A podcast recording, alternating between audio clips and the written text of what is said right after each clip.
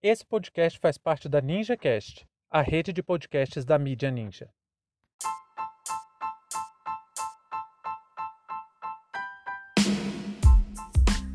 CPI da pandemia.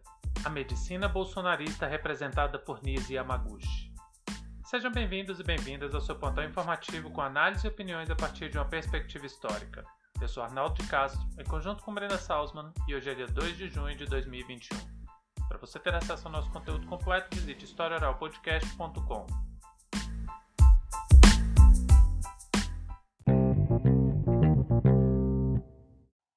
Com os depoimentos de Maíra Pinheiro, conhecida como Capitã Cloroquina, e Nise Yamaguchi, a CPI da pandemia contribuiu para mostrar como a ideologia bolsonarista conseguiu contaminar as mais diversas áreas do conhecimento e ampliar o impacto do negacionismo na realidade brasileira.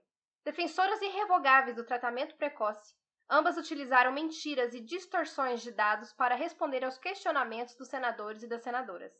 Contudo, a fratura é ainda mais grave quando percebemos que a manipulação de informações científicas é um dos pilares da letalidade da Covid-19 no Brasil, que já deixa a marca de mais de 460 mil mortes. Um dos maiores dilemas que a internet trouxe foi a descentralização das formas de conhecer. Eu chamo de dilema porque, de um lado, nós temos o elitismo da academia, a torre de marfim do conhecimento, e de outro, nós temos a banalização do método. A internet transformou as pessoas, e uma dessas transformações foi a mudança de consumidor de informação para produtor de conteúdo. Hoje, teoricamente, e reforço teoricamente porque as coisas não são tão simples assim como a ilusão vendida pelas redes sociais, o Hope, aliás, é prova disso, Hoje, qualquer pessoa pode expor suas ideias e conseguir ser ouvido. Qual o problema disso? Até aí nenhum. Expor o que pensa é parte fundamental da convivência humana. A questão é como essas ideias são difundidas. Por séculos, a produção de pensamento, ou pelo menos a hegemonia do pensamento, foi monopólio de elites. Fosse a igreja, a nobreza, a burguesia, as elites coloniais, enfim. O fato é que o controle sobre a produção intelectual é parte constitutiva dos métodos de dominação ao longo do tempo. A intelectualidade ocidental do século XXI, muito influenciada pela virada linguística do século XX, expandiu a ideia de que os saberes são múltiplos e que quanto mais diversos forem os e as protagonistas, melhor seria para a ciência. O problema é que o ranço que as elites carregam, o apego ao poder, o desprezo pelos mais pobres, o racismo, o machismo inerente às ações, não admite a diversidade. E essa tensão pariu a experiência reacionária dessa direita que estamos vendo no poder hoje. Tem horas que a gente vê umas coisas que é difícil acreditar que está acontecendo. Por exemplo, duas médicas, ou seja, duas pessoas que tiveram talvez a formação profissional de maior excelência do Brasil, estão defendendo o uso de cloroquina para tratamento precoce contra a Covid. Quando a gente se depara com uma coisa dessas, nós temos que questionar toda a base da nossa sociedade, porque a última motivação que essas duas têm para fazer essa defesa é a ciência. O método científico não é um brinquedo que você vai usar de acordo com suas vontades. Quando a gente reafirma que o negacionismo da ciência é perigoso, não é apenas força de expressão, isso mata. Negar o aquecimento global, negar a história, negar as evidências científicas mata de verdade. A prova disso é o que estamos vivendo. Os países que mais negaram as evidências, estudos e pesquisas foram severamente atingidos pela Covid, e claro, o Brasil é o grande laboratório que prova isso. Ontem, na oitiva da médica Nise Yamaguchi, que na minha leitura é a verdadeira Capitã Cloroquina, isso ficou muito claro. Eu digo que ela é a verdadeira Capitã Cloroquina porque dá para ver nitidamente que a Mayra Pinheiro é nada mais que um outdoor das ideias médicas absurdas do bolsonarismo. Mas a verdadeira mente, a verdadeira conselheira que orienta as ações do Planalto é a Nise Yamaguchi. E ficou claro que toda a sua base de pensamento em defesa da cloroquina, por exemplo, é uma inversão completa dos procedimentos mais básicos da ciência.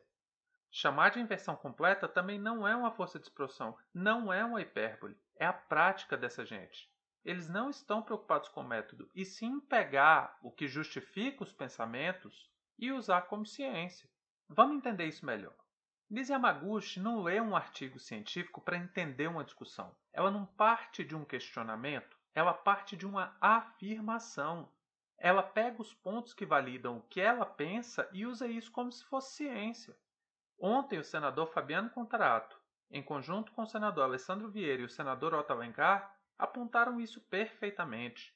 O caso mais icônico é a reafirmação constante de que existem estudos em andamento comprovando a eficácia da hidroxicloroquina contra a Covid.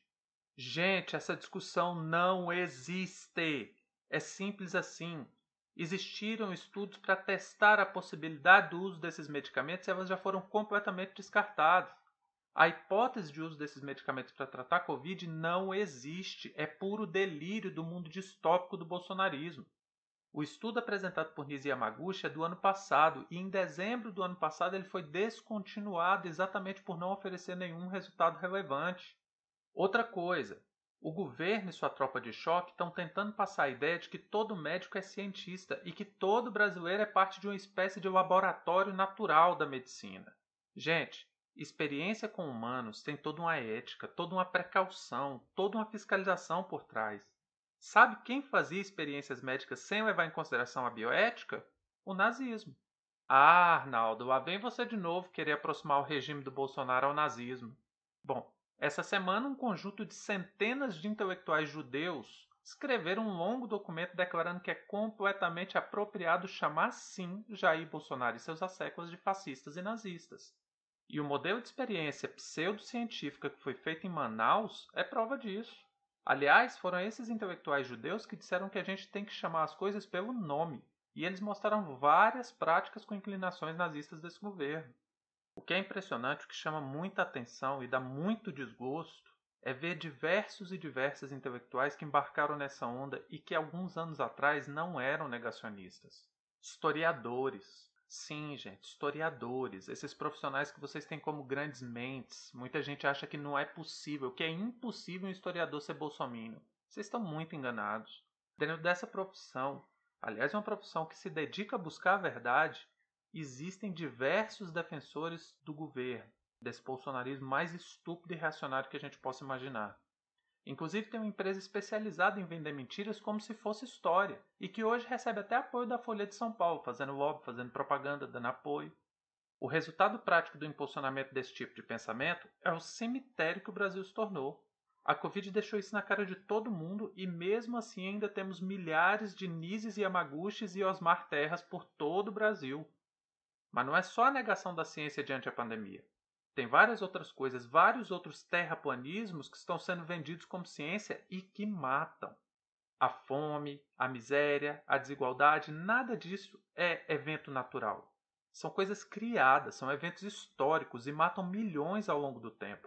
O problema é que é mais difícil de perceber, porque não é um protozoário, não é uma bactéria, não é um agente patológico que pode ser combatido com vacina. É um vírus ideológico chamado neoliberalismo, e a única vacina contra isso é a consciência de classe. Fim de papo.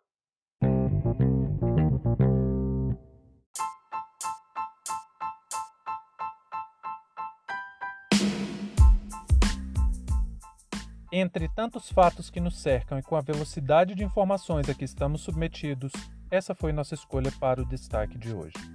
Se você quiser participar do nosso financiamento coletivo, acesse catarse.me/história. Muito obrigado a você por prestigiar nosso trabalho e até a próxima.